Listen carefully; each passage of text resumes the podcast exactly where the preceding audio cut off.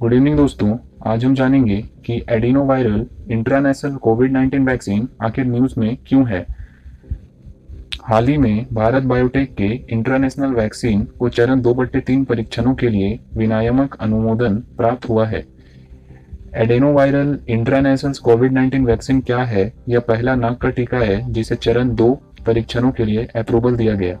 यह भारत में मानव नैदानिक परीक्षणों से गुजरने वाला अपनी तरह का पहला कोविड 19 जैब है बीबी भी वन फाइव फोर एक इंटरनेशनल प्राकृतिक कमी वाले chimpanzee adenovirus SARS C O V two vectored vaccine है।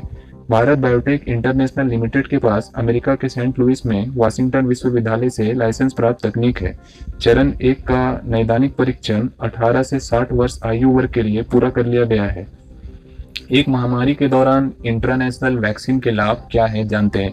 इंटरनेशनल टीकों का उद्देश्य इंजेक्शन योग्य वैक्सीन के उत्पादन और वितरण के साथ आने वाली डिलीवरी और प्रशासन में आने वाली बाधाओं को दूर करना है। इंटरनेशनल टीके नाक, मुँह और फेफड़ों के उतकों में पाए जाने वाले प्रतिरक्षा कोशिकाओं के एक अतिरिक्त सेट को टैप करने में सक्षम है। इंटरनेशनल टीके सीरिंज, सुई और अल्कोहल स्वेब जैसे अन्य घटकों की आवश्यकता को कम करता है, क्योंकि उन्हें इंजेक्शन नहीं दिया जाता। पूर्व नैदानिक विषाक्तता अध्ययनों में वैक्सीन को सुरक्षित इम्यूनोजेनिक और अच्छी तरह से सहन करने वाला पाया गया था।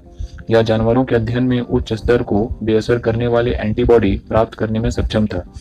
इंटरनेशनल वैक्सीन एक व्यापक प्रतिरक्षा प्रतिक्रिया को उत्तेजित करता है। आईजीजी म्यूकोसल आईजीए और टी सेल प्रतिक्रियाओं को बेअसर करना इसका काम है।